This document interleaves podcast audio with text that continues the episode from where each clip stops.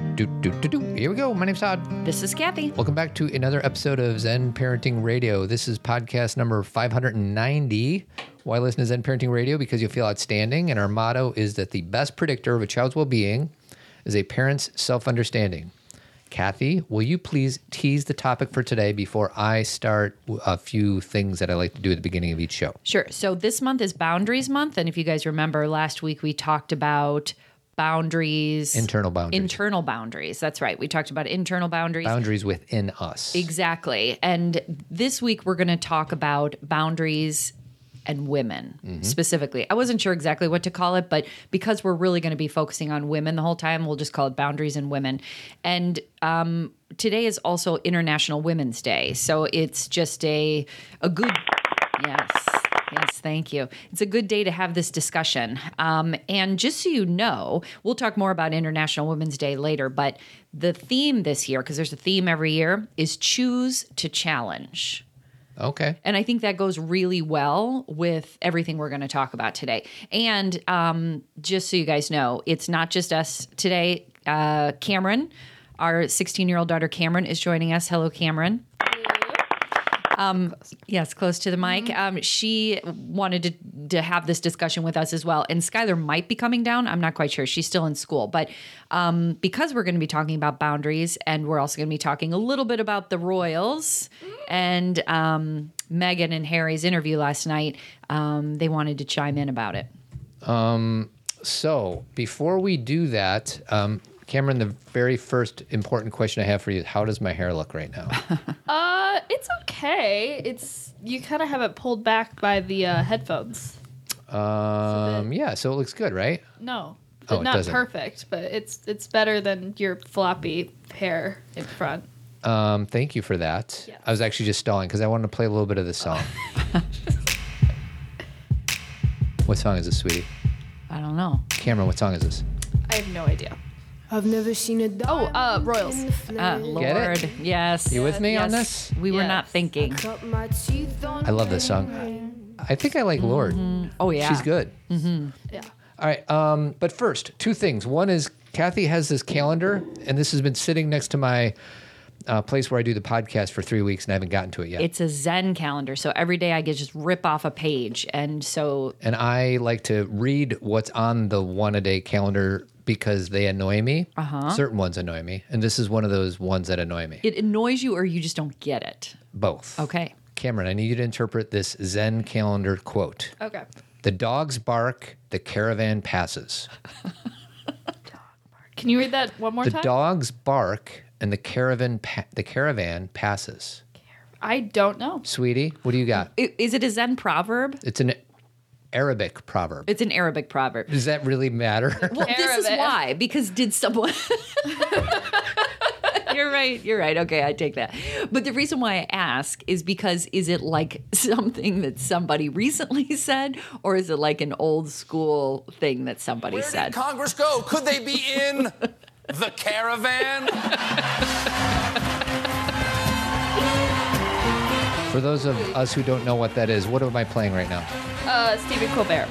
Yes, and that's when uh, our president was talking about the caravans of people coming up through the border. Well, and we as a family were really into Colbert. I think it was like 2017 or 2016 when he was doing that. And every week at some point he would bring up the, The caravan. I'm and then actually he'd do a little spin. I'm actually pulling up the compilation right now, so it's uh, on YouTube. So, um, can we just say that this doesn't make any sense? Well, yeah. I think what we can say is it's a it's the same thing as chop wood, carry water, right? no, that makes sense. But what they're saying is this is what it does. This is who we are. The dogs bark. Yeah. The caravan passes. Sure. That's what a caravan does. That's what a dog does. I, I don't have deep Oh. insight, but right? Okay, so they're not connected. So basically, It's Okay. the isness of things. So Got it could it. say the sun shines and the moon reflects the reflects sun's the light. sun. Yeah, so that that's a would be- haiku. that would that's not a haiku. I know. I'm joking. yeah. But yeah, that's exactly what. Okay, so it's just everything does what it's supposed to. Correct. I get it now. Yes. That's good, sweetie. It's not I, thank- I That didn't deep. think- I don't know how I would implement that into my life. Be Just like, just implement it, it's, Cam. it's, it's basically the isness of the moment. Right. It's just be be is be is be best. be best. be best. Um, and then uh, my wife Kathy. Oops, I didn't want to do that. My wife Kathy does this um, Zen parenting moment. Yes. And we're going to focus on the one you did last Tuesday. Cameron, how often do you read my Zen parenting moments? Is that the stuff you post on Instagram or it's the stuff well, you I don't email me? always. It comes in I'm- an email. I know we're not talking about this, but I read the Cookie Monster one and that's it. Okay. That's- yes, we'll talk about They that. They come out next twice a week, It and be showed great if you read them all because mom works hard on them. Yeah. It would take you like 45 seconds. But I don't. But do you want to. get them in email? I do, but I don't really. what do you do when you see the email? Do you instantly delete or do you at least check it out? I'm not like you two. I don't look at my email.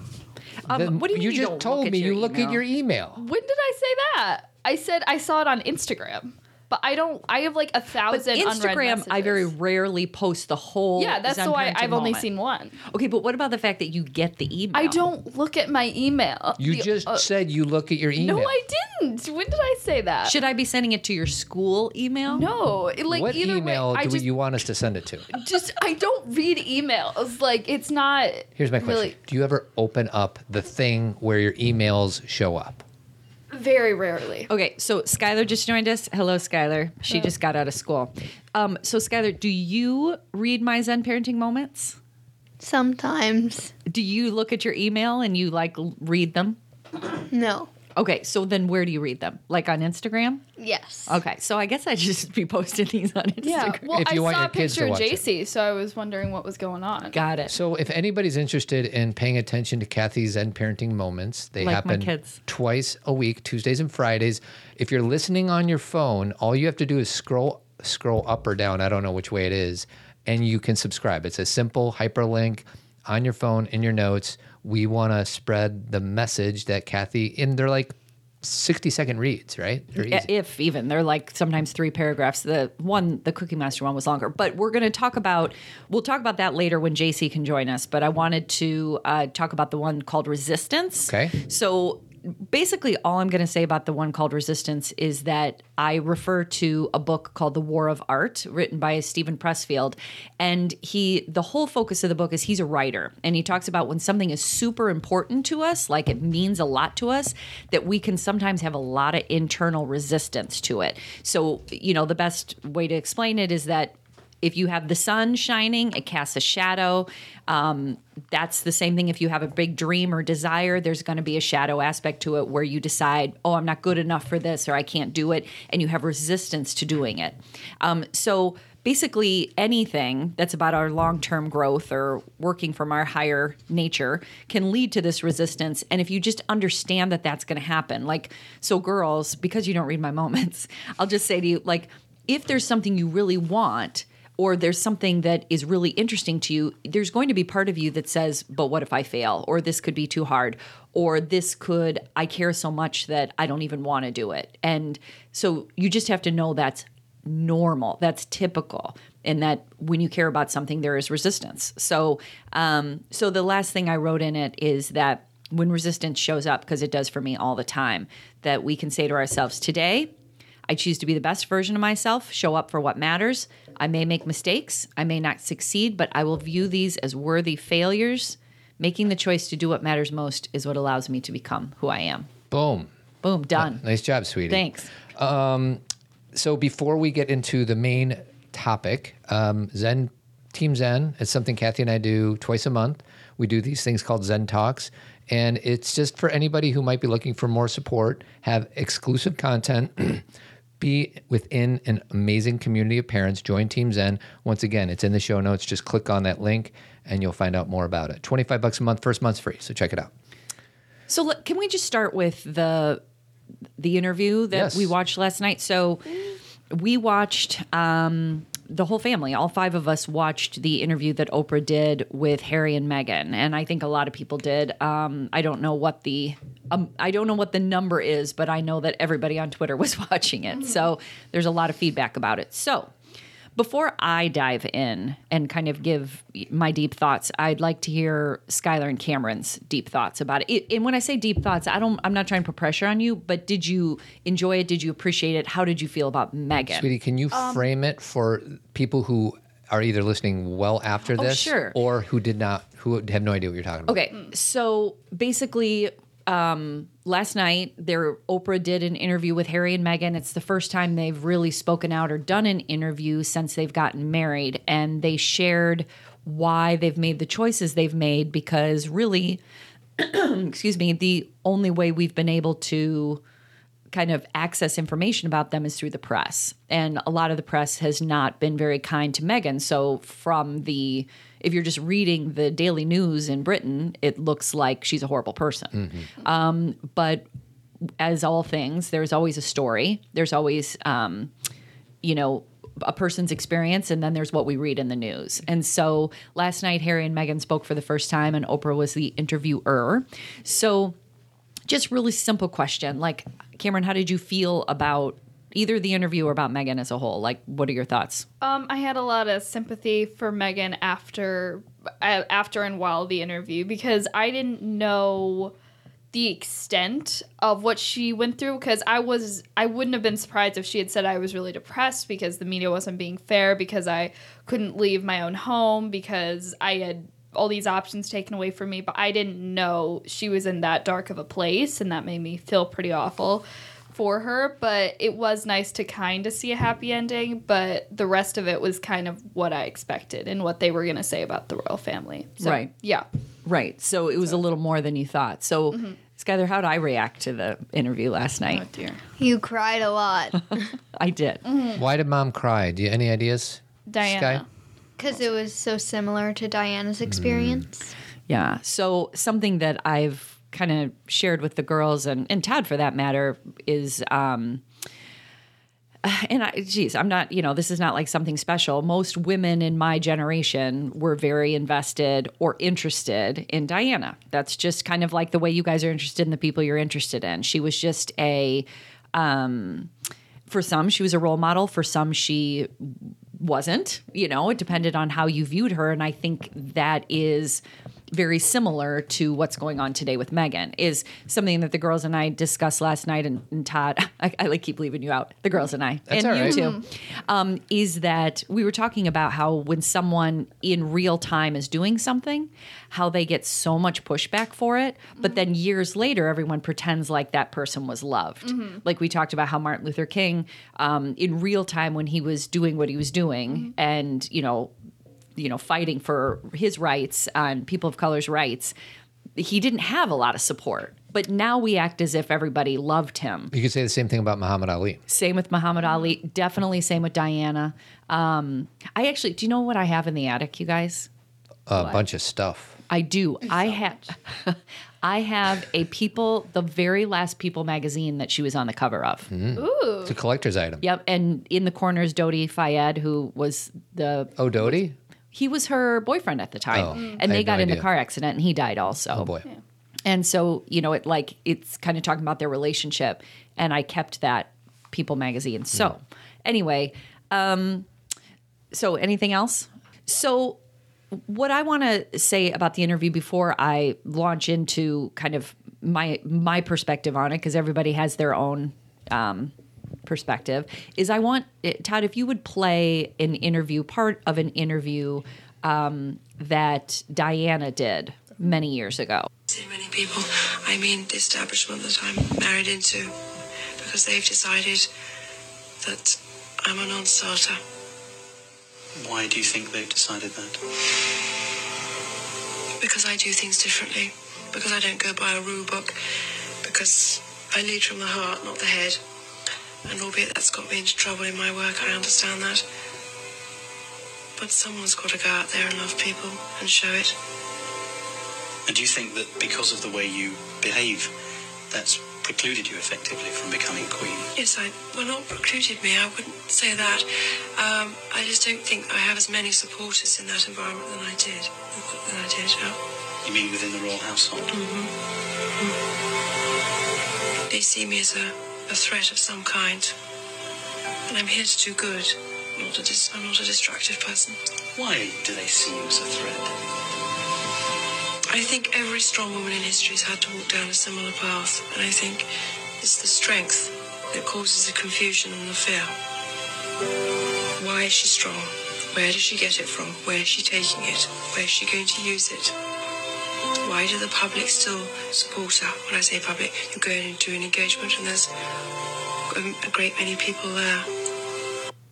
Yeah. There you go. So That's her. That's her. And um, that's the big question. That's kind of what we're talking about in terms of the interview last night is strength and being someone who speaks up and being someone who says, This is what I need. Um, and in the royal family, um, that seems to be a problem. It- Yeah. it's in, and I'm not. This is not a. I'm not making an opinion here. This is what we've seen. There. So, Cameron, you're way into the Crown right now. I am. and I know it's still called historical fiction, The Crown, because we don't know for sure. Um, but it's pretty close. I mean, it seems pretty I mean, close. Obviously, we don't know what the conversations were like. We don't know that they said these exact words to each other.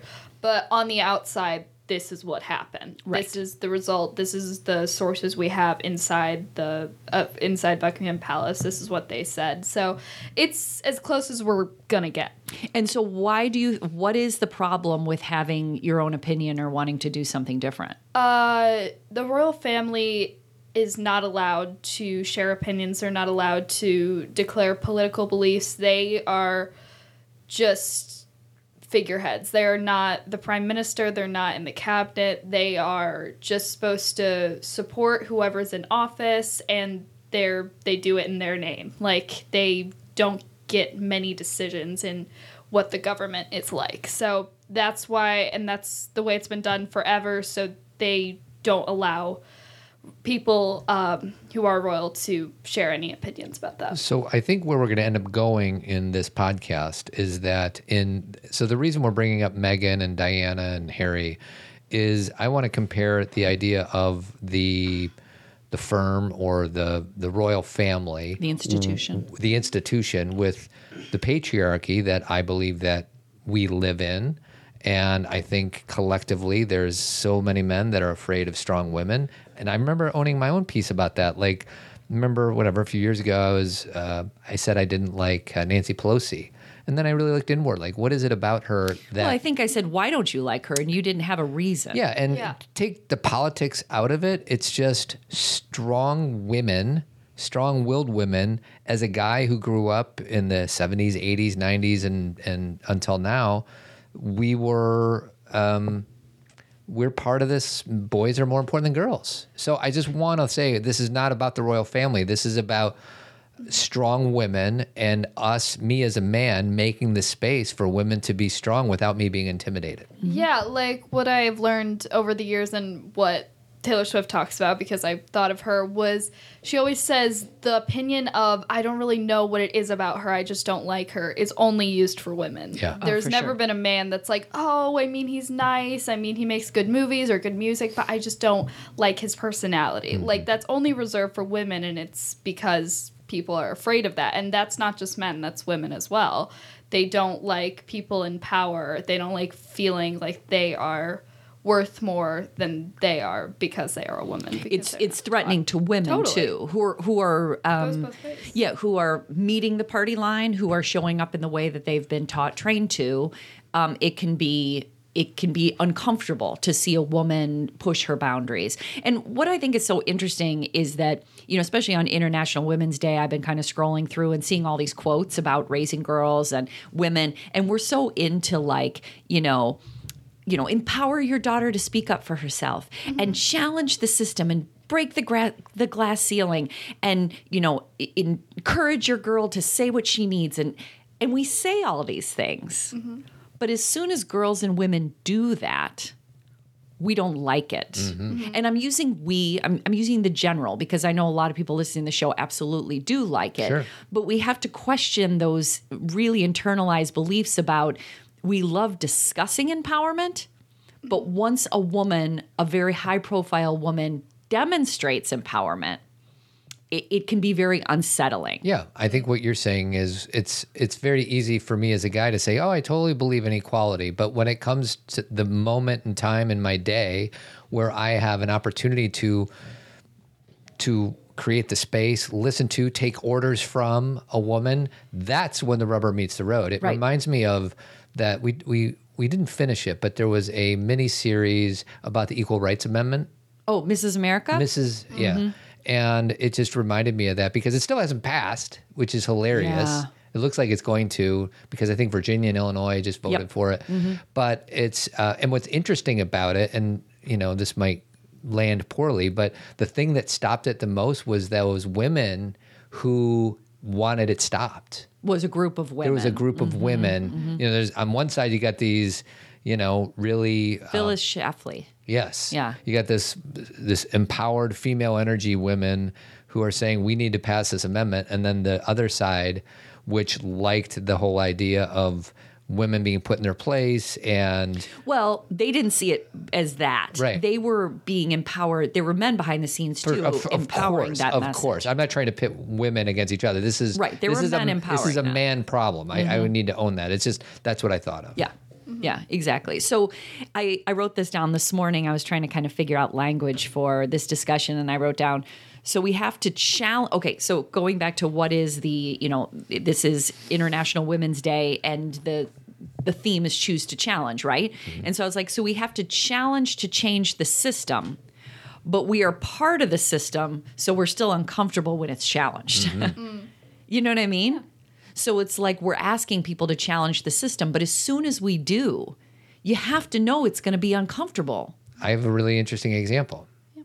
Okay. I, I opened the door at in the Jewel parking lot. I told both of you guys this. oh yeah. and oh, the wind took it and I, did, I just i was careless in how i opened the door and it hit the car that i was parked next to and there was this younger 16 17 year old woman girl that got out and she started yelling at me mm-hmm. and i'm like wow this this kid's got some guts and i remember being really put off like who does she think she is and and there it's easy for me to be like oh i just don't like getting yelled at. There is a sexist one in me that still has not quite fully developed because i was like no i'm like the 48 year old man here and it's time for you to stand down because i'm the one in, ch- in charge. So mm-hmm. this girl i was just surprised and part of me is like almost like thought it was cool after the fact but in the moment i was like this isn't right she Yeah. needs to listen to me so An anyways initial reaction is our old programming, Yes. right? Because we're on autopilot. It's like we really have to,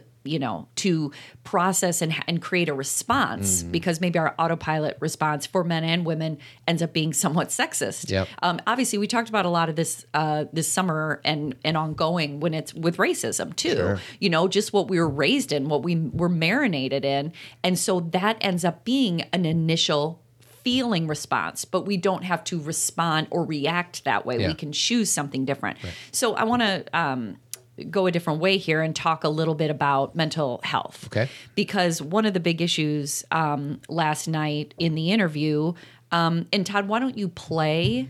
Um, I don't know, just play one of the quotes from from Meghan, and then Cameron and I'll kind of riff. Give me the this here. time when you want me to stop. I will. Because I think it's a 90 second clip. Speaking to Oprah, the Duchess of Sussex described a world that left her isolated and feeling trapped. I remember so often people within the firm would say, Well, you can't do this because it'll look like that. You can't, so even, can I go and have lunch with my friends? No, no, no, you're oversaturated, you're everywhere. And I said, I've left the house twice in four months. I'm everywhere, but I am nowhere. And from that standpoint, I continued to say to people, I know there's an obsession with how things look, but has anyone talked about how it feels? Because right now, Okay. Yeah. Did, I, I'm sorry, I just didn't want to over. I just didn't want to talk over you. No. So let me start by saying that that is a good reminder of what we see is not what's always happening because we only see so let's talk about you know this kind of gets into celebrity and royalty and and let's bring it into our own lives. People that we look at on instagram or whatever who are maybe we go to school with or people that we work with and we look at their lives and we say they're happy hmm. because in that picture they have the things i want and the experiences i want. So they must be happy therefore i'm not. Yep. and we do it this the clinical term is projection. Yeah. we take all of our stuff and we put it on them. And i know again ad nauseum i have said to you cameron and to your sisters don't assume what you're seeing is what's really happening Yeah. because what you're seeing is a picture that's created and curated and made to look a certain way so you feel that way mm-hmm. because people don't really feel that inside. So they they put it out in the world so they get internal, excuse me, external feedback saying, so pretty. Oh my God, you're so amazing, so beautiful, so gorge. And they need that mm-hmm. to survive. You know, that so it's external instead of internal. The reason, before you move on to mm-hmm. something else, Todd, the reason I'm bringing that up is that's what we do in a heightened way to celebrities and to the royal family. Yeah. And we say, because they have things and have money, they are not deserving of any more of my time. Yeah. And I'm not saying they're more deserving of time than your own family or your own friends, but just because you have money and wealth and fame does not equal you are happy or that you are content. Yeah. Yeah. And I, I don't know that this might go down a rabbit hole, but I am somebody who's so glad that I'm not famous. If I was a freaking prince, that would be a really, really hard thing to live through. Or if I was a celebrity where I couldn't go outside, you know, pick your favorite celebrity, like awful. Can I? And and to your point, sweetie, about how Instagram and they're always showing the best version of themselves. It's the same like every commercial that we ever see is what what don't we have mm-hmm. that that we want to have. So anything outside, if I get this car or if I get this makeup or whatever it is, if I get that, then I'll be happier. And as you and I have said for the last 10 years in this podcast, you get happy for a second or two, but it doesn't go anywhere. So it's just a reminder that all the things that we're trying that we're seeking and projecting outwards, we actually do have within us if we can just get quiet and know that all these things that we want from the outside are already inside of us. Well, the outside stuff is a sugar rush. Sure. And so it doesn't sustain. Yeah. goes away and then you just keep wanting more. There's a never ending cycle. Like you think if you'll get this, then it'll be good. Then it like nothing will ever go bad. And then you keep on finding more things that you need and it all just it's a race to nowhere like Boom. that movie. A hundred percent, and that you, if you if you do have everything, this is like a high school or a middle schooler, or you know, being a princess or some or being, you know, Taylor Swift. There is also a game of King of a Hill where once you are that person, you have to work to maintain it. And being at the top of that hill is super lonely because all you're worried about is, am I going to lose this status and then who will I be? Mm-hmm.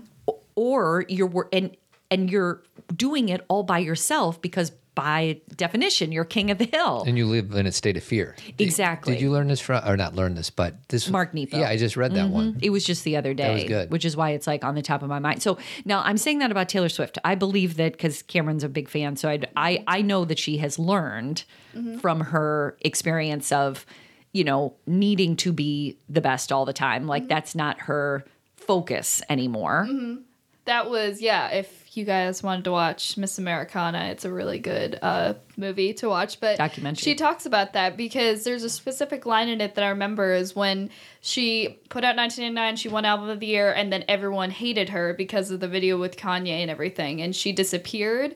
She got really sad and she got really depressed, but then she found her boyfriend and she found a bunch of other things that she loved, and she said she was happy, just not in the way she was trained to be. Mm-hmm. Because she good found another way to be able to be comfortable and at peace with her life without everyone loving her and accepting that if someone that you don't even know falls in love with you, you don't have a responsibility to earn it back. You just you do what you can, you do what you love, and then she gets to create whatever she wants to now because she's not constantly thinking about that. Or I'm sure she still does think about it, but because that's human to Yeah. think about it but she has created she is forging a new path with that mm-hmm. thought process. And and you just said the word that i want to focus on with meghan which is freedom mm-hmm. okay? So let's what i know for sure is part of the reason it was so hard to become a mom is because i lost my freedom. Mm. So basically Cam, you stole it from me. No, I'm kidding. It's your fault. It's your fault. JC technically JC stole did. it from and you, then you stole it second, Yeah. and then Skylar s- stole it third. So basically, in my first book, which is like ages old, like it's like 15 years old now, 16 years old. Every most of it is about like uh, poems about how I've lost my freedom. Yeah. You know, like why does Todd get to do whatever he wants to do and I can't? And why do I not have a career now? And why do I? And a lot of it was just eh, what I would call like I had a, a crisis, a, about myself. Like, who am I? Identity crisis. And, and which is not something I had to go through. no, not the way I did. Yeah. You might have had your own, but I think that Not much changed. I, I was back to work two days later. Yeah, the expectations of you were different. Yeah. Oh yeah, he was back in the office. Wow. I know. Now he and this is what's interesting is your dad rose to the challenge more than a lot of people did, but he and I really stuck to gender roles early Mhm. on. Mhm. And I take responsibility for the fact that I did that. Mhm. And I'm not blaming myself. What I'm saying is it took me a while to kind of be like, wait a second, you know, we we were I don't growing have to do this. I can Right. choose something else. that I want to do this, but I want to do it in partnership. Mhm. And we shouldn't just be saying this is my job. It, that's a whole nother Well, but that goes to boundaries too, if you think about it. Absolutely. And this is this is why it's also like this is like really rich, you know, because freedom is when you realize that you when you don't have freedom is when you realize what matters most. Hmm. And and I worked through that. And obviously it wasn't I don't want to be a mom. It's how do I want to be a mom and who do I want to be? And am I buying into gender roles and am I being you know, am I being navigated by societal expectations or am I doing what's best for me? Therefore, if I am in good shape, my kids are going to be in good shape. Mm-hmm. Hmm. Because if I am depleted and angry and frustrated about the societal expectations or whatever expectations, I'm going to be miserable. And that's who these kids are going to be raised by is somebody who's miserable. So let's now apply that in a general way to Meghan. Mm-hmm. Okay. And there's a lot of commentary. All right, before we uh, move on, I do want to talk about uh, our partner of the day, and that is Newsdrop. Uh, Newsdrop's an app on my phone that summarizes the top news of the day. It's quick to read, and the content is unbiased and accurate. It's simple, but it's fantastic for those of us who want to take a news diet and get a break from all the noise. Stay smart by reading short and optimized news summaries of the world's top stories, made for quick reading factual coverage, and maximum relevance. Two things that convinced me to partner with Newsdrop uh, trusted sources. Their editors carefully assess the stories and sources based on global impact. Relevance and potential bias. If it hasn't been covered by reputable sources, you won't find it on Newsdrop.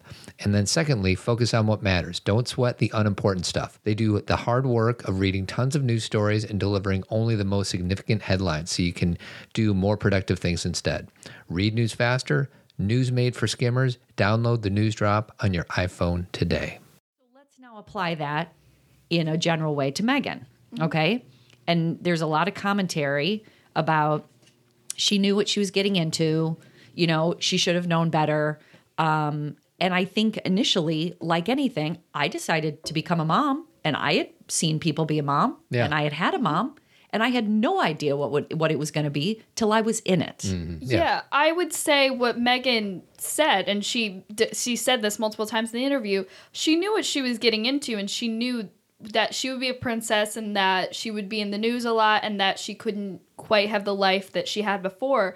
But they said they were going to protect her from that, and she believed them. That was the last thing she said in the interview. So when someone's saying, even though you have to give this up and you have to do this, and she was willing to do that because she loved Harry, if you if people say but we're going to protect you from this this and this like why wouldn't you believe them so you can hmm. have best of both worlds but as we saw in the interview they lied in saying that so Well, and what I'll add is in the mm-hmm. interview, they talked about they took our passports. yeah They she didn't leave the as we just heard she, didn't leave the house more than twice in four months. She probably didn't know she was signing up for that those parts Correct. until to your point, Cathy, until she experienced it. Right. In the same way, moms who choose to nurse probably maybe they think they know what it's like to wake up at two in the morning for the first 12 months of their life to feed their baby And not be gone more than two hours. but You're right. until you're doing that how do you know?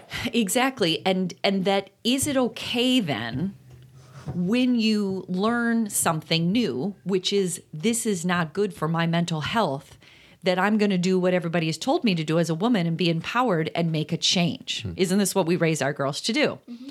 And so meghan says not only do i need a change but my mental health is not going well um, in this interview, she not only said she was depressed, she said she was suicidal. And I think I was the most frustrated by the comments about people questioning that um, because uh, you can have. It, the thing that I just said to Todd upstairs is what I see a lot of people do, men and women, is they look at something and they say, Well, I've never experienced that, or I've never experienced it that way, therefore that can't be true. Mm-hmm. Mm-hmm. And what I would say to you is what empathy is or what compassion is. You can they're not really synonymous, but it's the ability to listen to someone's story and trust that that's their story, that that is the way they felt.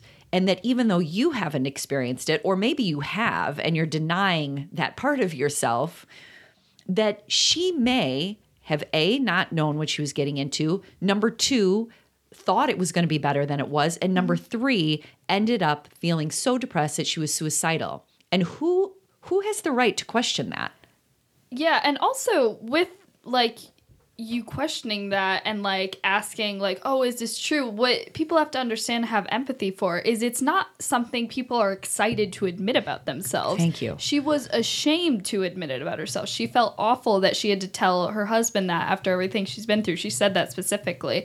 And it's just even to get to that point to be able to tell it to the person she was married to, the person she loved, and to have to say it on like even though she did choose it, it's difficult to say it in an interview on TV. And when people and when she goes that far and she works that hard and people still question it, it's kind of ridiculous. So people don't have a lot of empathy or uh, or understand how hard that is. They don't understand where that's coming from.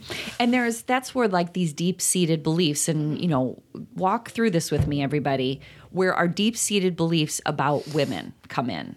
Because when I see people throwing her under the bus, what do you believe about women? Do you believe they're liars? Mm. Do you believe they're manipulators? Do you believe that they're trying to get money? Do you believe that they're trying to steal their husband away from their family or their, you know, this man away from his family? Is that what you believe about women? Because and you may say no, I just believe it about her. That's exactly how. that's where guys will hide. Like, oh, not about women, just about her. But then we go back to the Nancy Pelosi example Yeah. of why. Yeah. Mm-hmm. Why why did you hate this why did you I don't even want to bring in other names. I want to like go into like uh-huh. the, you know previous issues in politics, but what what? Like if you believe if your wife or partner or daughter came to you and said, "I feel this way," would you not believe her? And if you and if you don't, that I struggle with, but if you do, what makes you think Eh, eh, to, to Cameron's point, I just want to reiterate what you said. There is a lot of shame that there's a big stigma with mental health. For sure. And for her to own that and then to go to her husband who has struggled with his own mental health and who has grieved so much and for her like she said I felt she's like I felt like I was dumping on him when he already had so much to grieve and so much fear and pain. So, Yeah, just going back to what you said about like being believed or not being believed of, of a like if a woman says this is I saw a lot of articles after this interview came out. I saw a lot of headlines that were like good stuff, but in Britain, obviously, it was a lot of like Meghan says this and she broke up royal family. Like I saw a lot of that. No one was questioning what Harry said, and he said mm-hmm. some pretty crazy things too because they believe they they kind of ignored it because he didn't say very flattering things about the royals, but no one qu- was questioning him. He was more, as I told you in the car ride Yeah. to school today. He was he, the the the content that he was sharing was as provocative. Yeah, it was more specific. if not uh-huh. more than Meghan. So I haven't Yeah. seen what was online or social media today, but totally didn't surprise me. Everybody's mm. demonizing her and giving him a pass. Yeah. And I think they're both being truthful, so I don't think they need to be criticized at Harry all. but- doesn't need to be but criticized. but It's if you're going to criticize, Yeah. criticize either both of them or Harry, because he's the prince. And this is where the issue comes in that Harry brought up and that Meghan brought up and Oprah brought up race. Hmm. Okay. So race is a big part of this. And this is something that even Harry said going in, I knew this was going to be an issue. I guess I just didn't realize. And, and he said at certain points, he said at certain points, I thought it was going better than I thought it would go. Uh-huh. and then at certain points, I realized this was getting worse than I ever thought it would be. You know, there were comments um, made, and they did not specify who said it about what the skin color of Archie would be. Um, there was a story about this woman, a, a, a member of the royal family or the royal community, who wore a brooch that was racist hmm. to an event that Meghan was at and had to apologize. Um, there were concerns about, you know, as she said, where she came from, being an actress, being from a divorced family. Um, she said, I never thought it was an issue until I was told it was an issue. Um, so race plays a role in this too. And that is, you know, we're talking about being a woman, but then you add in that component. And that's what Harry was pointing out with he saw what happened with his mother. And he knew that with the way things were going, adding in that his wife was biracial, this was going to get even worse. Yeah. Mhm. He was seeing how she was being treated and the death threats. So And it was similar. He said that. You you said it. It was just like Diana where they went on the Australia trip or whatever they went and people got jealous that they loved her and it's literally the same thing. We saw in The Crown. I'm sure if any of you out there have watched The Crown, you know that Charles got very angry once uh, Diana was everyone loved her and everyone was cheering and giving her flowers. So you can see it heading down a very very similar like stepping point like being loved being depressed having suicidal ideation like all of that Exactly. Mm-hmm. And and the Diana story, like she had suicidal ideation too. She threw herself down the stairs while she was pregnant with William to get it to for attention to say, look at me. Mm. When I'm saying for attention, I don't mean that in a I mean like she didn't know how else to say I need help. Yeah. She was also bulimic the whole time she was there. She this this pattern like the way I looked at this experience was that somebody has to break this pattern. And I think a lot of people assume, again, either their viewpoints when it comes to race or their viewpoints on women, that there is something at play here where her goal is to break up a family. And I'm saying her because they, like you guys are saying, they blame her. They call it Megxit, you know, Mhm. like Brexit, more than him. That her goal was to break up a family. And then I would question again, sit with yourself and say, why? W- why would that be and and instead of just getting all in yourself about how she's a horrible person could could we consider the alternative which that she really thought this was an opportunity. She loved this man. This man fell in love with her. They wanted to get married. Mhm. Uh, just your average story right? Then she gets into this family and she's thinking to herself this is an opportunity for the monarchy to view things differently. As she said what did she say about the commonwealth? Uh is uh, has how- more people of color. Yeah has whatever percent uh, of color. And to see someone in people that they love and they people love the monarchy people love the the queen and everything and to see someone who represents you in that group that would be amazing That would be amazing. So i think she saw as an opportunity and it didn't go the way that she thought and i think that's kind of understandable in like the shock it was pretty shocking of how angry everyone was at her like the comparisons that they did to kate and meghan about uh, Kate eating avocado when she was pregnant with, I think it was George or something. And then it was like a similar article, like years later when Meghan was pregnant with Archie, and uh, her saying that she was uh, contributing to like a crisis in wherever. Like it was such By it's eating so avocados. blatant. It's so obvious, and they just don't care because everyone just goes on their merry way. They just want a villain and a hero, as Meghan said. Exactly. So um, I feel like we're we're covering some really big themes here today. We're talking about sexism, talking about racism, we're talking about the stigma against mental illness. Yep. And I just want to like acknowledge that we're we're talking about this interview. My hope, I can't speak for everybody, but my hope is we look at this interview and there's there's like a seductive part about this where we just like want to talk about it. And I think it's it's fun and interesting to talk about, but my hope is that we can all look through our own lens of how we are what is our attitude towards sexism what is uh, what is my attitude towards racism what is my attitude towards mental wellness and mental illness like my hope is that we can I, I think i get sometimes a little reactive like yeah let's just talk about all these things that are going on outside of us and i just want to talk about that and talk about my own experience and you know i'm trying to do that with my little jewel parking lot idea and i if there's other guys out there listening i want them i want to challenge them to say how am I a sexist? Like, really challenge yourself. Like, how do I And maybe don't call yourself that. Say how ha- how have I learned sexism? How have I internalized misogyny and how has that carried me through life? see and that's too that's too soft for me. Like I I want to own it. I But we are, but Mm-hmm. but language, Todd, is what throws people off. If you say to a group of men, "How are you a sexist?" they're going to say, "I'm not."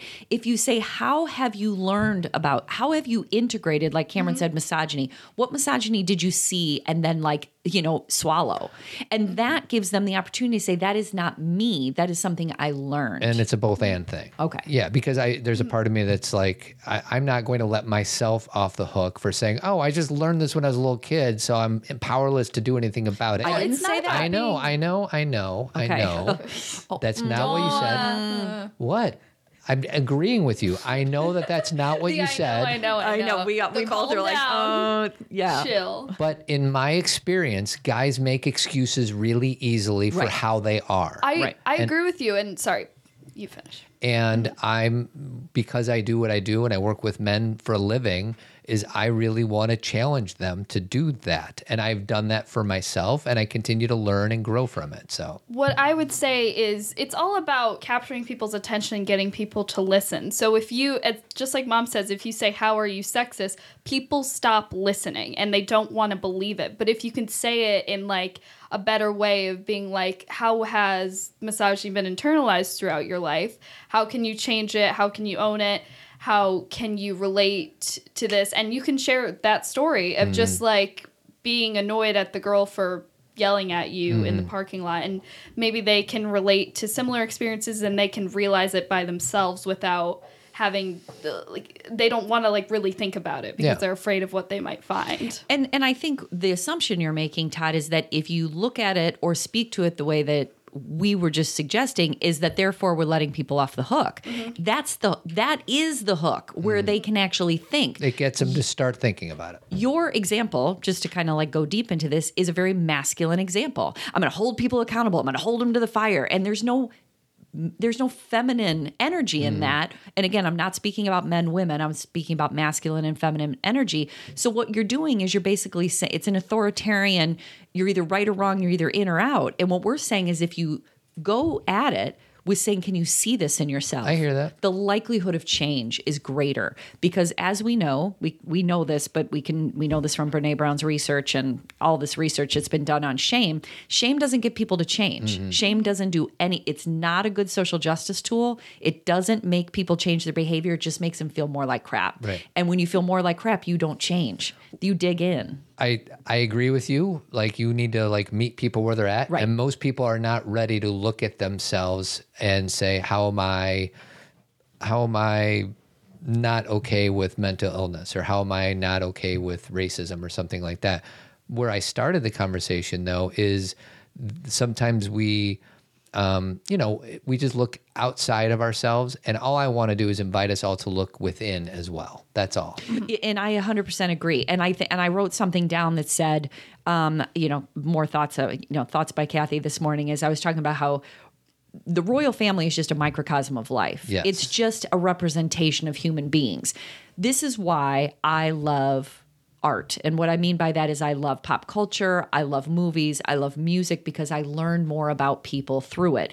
When I listen to a Taylor Swift song, I'm just using that extra here, I don't just think about Taylor Swift. I think about anybody who has had that feeling, who is experiencing this, how many people relate to this, what does this mean? When I watch the royal family, I'm not just thinking about Queen Elizabeth, I'm thinking about a family where people are have to follow the party line, hmm. whatever it may be. I don't see it one dimensionally. I see it broader. So like I can watch, you know, Todd and I have talked a lot on the show about how I grew up all most women, uh, girls who grew up in the 80s, um, and even in the 90s for that matter, a lot of millennials, we grew up watching movies where the protagonists were men. Yeah. Okay. So we had to kind of try on that suit and be the man, right? To understand.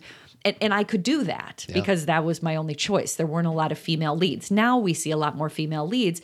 And, but the goal is, is that can you look do I watch the movie Wonder Woman and just think this is about Wonder Woman mm-hmm. or is this about a bigger issue?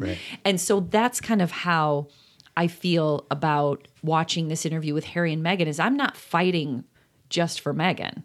I'm arguing the message for women For the collective. the collective For sure. and so that's where we get thrown off is where we think that when we're discussing whether or not Justin Bieber was right for doing this or that and we question whether or not he was really lonely Mm-hmm. it's not about Justin Bieber do you feel lonely Mm.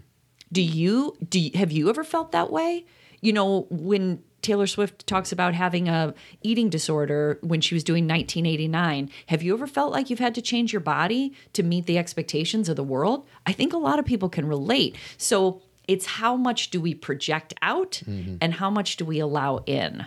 And so i think you i think i'm not speaking for you but that's what you were saying is this is a, a representation right I was coming at it in multiple layers. Some of it was, yeah, I get my kind of challenger warrior energy when I'm with other guys, and I just want to be as clean and and and in their face as possible. And I know that doesn't land well with most. So thank you for reminding me of something. And then the other is, I just don't want this to be about Harry and Meghan either. Right. I want this to be. I want us all to learn our about ourselves through the lens of this interview. That's, Exactly. Those are the two things I really wanted to hit. 100% so now we're okay with you telling us Good. saying what did he what did he say I said, I know. I know, I know, I know. It's know. just like that thing. It reminded me of a well, I totally got defensive. So. yeah a press conference with Trump that I saw like a year ago. Not that you're Trump, but like he um That's good. he asked a question. Uh, a a woman asked a question about how he was taking uh, credit for the Veterans Act or something that was created by Obama, and he went. He took his hand. Sorry, I know you can't say, but he was like, "Calm down. Mm-hmm. I know. Quiet down." Like it was like a very squashing thing. It's like you're a child, which is not cool. But that's something I Right, and you guys couldn't see that, but that's what I did. So I need Yeah. Mm-hmm. to own that. When you guys Yeah. were both like, "Oh, I totally got defensive," I put my hand up Yeah. and Yeah. said, "I know" four times. cameron and i both go whoa yeah, I've when I my god, my blood boils when that happens. That happens with my friends who are female. Like it's not just men, but I I've had a teacher do that to me before, and it makes me want to jump up and scream louder. But you know, it's it's it's a small it's a what we'd call microaggression Yeah. with mm-hmm. silencing it's really, where it's I like am alpha. You you stop. and mm. especially with mm. both and again this is not about you anymore todd but especially with us both being you know i'm a woman cameron's a young woman and there's kind of like a quiet down girls Yeah. and you know kind of it, it, it feels and again we can take responsibility for is that really happening or is that what it feels like mm-hmm. but then this discussion is important Yeah. because it's like this is how in our life experience this is how we feel that and you can decide if that well you don't get to decide but you can process that through your brain and say well you shouldn't feel that way but that's the way that it could feel Well, when that's you're a woman that's in the world all the intention impact stuff. that we've Correct. talked about over and over on this show. so uh, cameron to close the show we're going to go in a little bit of a different way so do you want to stay or do you want to bail Uh, what way are you going? well we're just not going to talk about the royal family Oh, okay, anymore I'll leave. okay hey dude thank you She gone. No problem. thank you Um, real quick, um, so we talked about mental illness, um, and I do want to plug Alexa James, who is the director, I guess, National Yeah. Alliance of Mental Illness. Uh, Men Living is starting the speaker series, and it's open to men and women, all genders. And it's the first one is March 15th, so it's next. It's this upcoming Monday. So we're going to just have a conversation with Alexa about uh, mental illness, mental wellness, maybe through the lens of a woman. Not quite sure exactly where we're going to go. And then Cathy is going to speak in April. And the title of that, you remember the title that uh, you? something about why did she say that That's exactly right. So um, all of that you can find out more just by scrolling on your phone uh, under the notes, and you'll find out the links to each of those events. it's like really relevant to this discussion For sure. you know so okay so we talked about the word boundaries and we haven't really even used it but i think that the you know how we're finishing up here is that what meghan did let's talk about her as a microcosm she created boundaries Yeah. and harry created boundaries and what is the definition of, of boundaries? Is basically this. This is what's okay this is what's not okay. Yeah. that's as simple. So they said as as human beings then they have the right to an opinion right? This is what's okay and this is what's not. Now we can say well they knew what they were getting into or this is the way the monarchy is but how come we love saying to people you know challenge history challenge the way things have been continue to grow evolve? We're all for that but then when people do that we get very angry about it Yeah. and so, why this is important is for women, for all people, for all genders, boundaries can get pushback. And remember when I was talking at the beginning of the show about resistance? Mm. Sometimes when you say exactly what you want, the resistance doesn't just come from the inside of you. Yeah. It comes from the outside. It comes from people saying, I don't want you to set this boundary. This makes me uncomfortable. This changes the dynamics. Now I don't know what to expect. Now I've lost control. Um, you know, like uh, I know we don't have much time, but I just wanted to mention a few things that women that I work with struggle with. Okay. Okay. So do you want to hear these? Sure. and these are really uh, you know we're getting off the royal family here this is like everyday stuff women have a hard time setting boundaries with their in-laws dropping by you know like Yeah. their in-laws dropping by when you know to see them or to see the children and they have a hard time setting a boundary around that um, they women i work with have a hard time um, getting stuck in like a friend's negativity spiral that takes their energy and you stay in those relationships because you feel like you're the only person that person can talk to. So there's like this expectation. You don't set a boundary around it because you're like, oh, I'm their only person. Um, we overextend ourselves with responsibilities, especially the ones we don't get paid for, and we have a hard time setting boundaries around those. Um, I hear this a lot. Um, a lot of women I work with have a hard time. Um, they let me say it this way: they don't bring up concerning behaviors with their partner because they don't want to rock the boat. So they have a hard time setting a boundary around what's okay and what's not for them. Which is going to come back. All these will come back to bite you in the butt, but that one for sure. Eventually, it's going to come to be something. Yeah. It's either going to be small or big, and then you know, then it go. I could go into all the rest of them, but those are the biggest ones. And basically, the reasons we feel guilty because we want to be a nice girl and we want everyone to like us. Curse of the good girl. because we fear not belonging anymore. We believe that we are. I mean, this is a big part of me and stuff I work on. Um, for any of you know Enneagram people, I'm a two, and so a lot of my deep seated beliefs are about people love me because of what I do for them, and so when I'm not doing things for people, I can feel unlovable. um, and that is, I'm saying that's deep seated because on many layers I've worked on that. But when that is your root belief, that's a very hard thing to, you know, of, of not being that thing to people. Um, and then, you know, going into socialization, men are socialized, again, generally speaking, to be more entitled. For sure. I'm entitled to this job. I'm entitled to buy this. I'm entitled to say this. Don't tell me how to speak. Go get it. And women are largely under entitled. There is a belief that they should be more quiet. And again, these are things taught to us on a very covert, is that the right word? Yeah. Covert level. And then um, the belief that we should deny any kind of pleasure, that we should suffer. You know, this is like we look at Meghan and say, you should suffer. And then we say, but you're fine because you have money, or you're fine because you're famous. Yeah. And do I need to go through all the famous people who end up in rehab and, and then many who have died? If you want to look at someone who had money, look at Michael Jackson.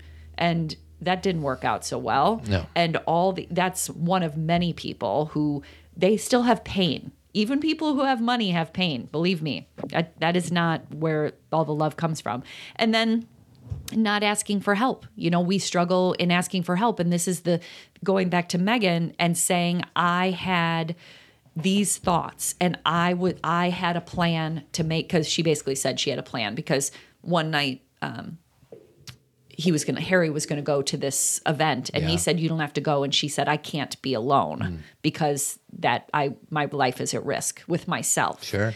Um, so her ability to ask for help instead of us saying, well, you should have known better, or you're rich, or I don't believe you. What if we, what if we were like, thank goodness you asked for help. Right. And so it's a big one, Todd. Yeah. I get pretty worked up about this, especially on International Women's Day. That's right. Which I didn't even know there was an International Women's Day. Maybe I did last year, but I, have since forgotten did. about Yeah, it. Yeah, because we did a, um, we actually did uh Girl Rising on International Oh, Women's did? Day. That was years and years and years Yeah, ago. that was a long time ago. That was a documentary that we screened here in Elmhurst, and I think it was around this time. Uh, anything else to close up? Well, so much, but I'm going to stop. All right. Um, I want to do a quick plug for my coaching for guys business, toddadamscoaching.com. First session is free, one on one support. So if you're interested, uh, just click on the link in the show notes. Anything else? Um, that's it. I Cameron's not here, and Sky left. Um, Sky likes to just come down and listen. She likes to just be in the chair. Um, but I appreciate both of them coming down and too. watching the. Um, and JC is relaxing today. She was on a trip last week, so she's relaxing. Um, but I just appreciate them watching the interview with us because it we sure had some good conversations. It was really good. Uh, I want to thank our bald headed beauty partner of the week, uh, Jeremy Kraft, uh, avidcompany.net, avidco.net, painting, painting and remodeling throughout the Chicagoland area, 630 956 1800. We will catch you guys and gals and everything and everybody else next Tuesday. Next Tuesday. Adios. Thanks for listening, everyone. Don't forget to subscribe so you don't miss an episode. And feel free to leave a five star review, it helps people find us. The best part of what we do is getting to spend time with our listeners in an awesome community of parents who have come together over at Team Zen. Team Zen is a great opportunity to connect as much as you want with a group of like minded parents, and you'll even get exclusive content from Cathy and me. Find out more about Team Zen on our site, zenparentingradio.com. We know your inbox needs more hopeful and helpful info, so sign up for the Zen Parenting Moment. Two times a week, you'll receive a quick read that will boost your day and improve your outlook. Sign up at zenparentingradio.com. While men and women, moms and dads, parents and non parents are all welcome here at ZPR, we know most of our followers are female and moms. So today we're shouting out an opportunity that's just for the guys. Men Living creates opportunities for men to gather together to give and get support and build friendship. I am one of the founders of the group, and you'll find me every week helping facilitate our virtual meeting on Wednesday nights at 7:30. Interested or want to share the details with someone you love? You can find the Zoom link at menliving.org. Ready for a Gen X view of personal growth? Join us for Pop Culturing, our podcast filled with humor, fun, and a characteristic emphasis on self awareness as we explore movies, TV, and pop culture. And don't forget, I coach guys. So if you're interested, head on over to toddadamscoaching.com and schedule a one on one session. First session is free. Finally, I want to give a special thanks to our founding partner, Jeremy Kraft. He's a bald headed beauty, and the company he has is Avid. They do painting and remodeling throughout the Chicagoland area. Go to avidco.net or give him a call at 630 956 1800. Thanks for all your love and support, and keep on trucking.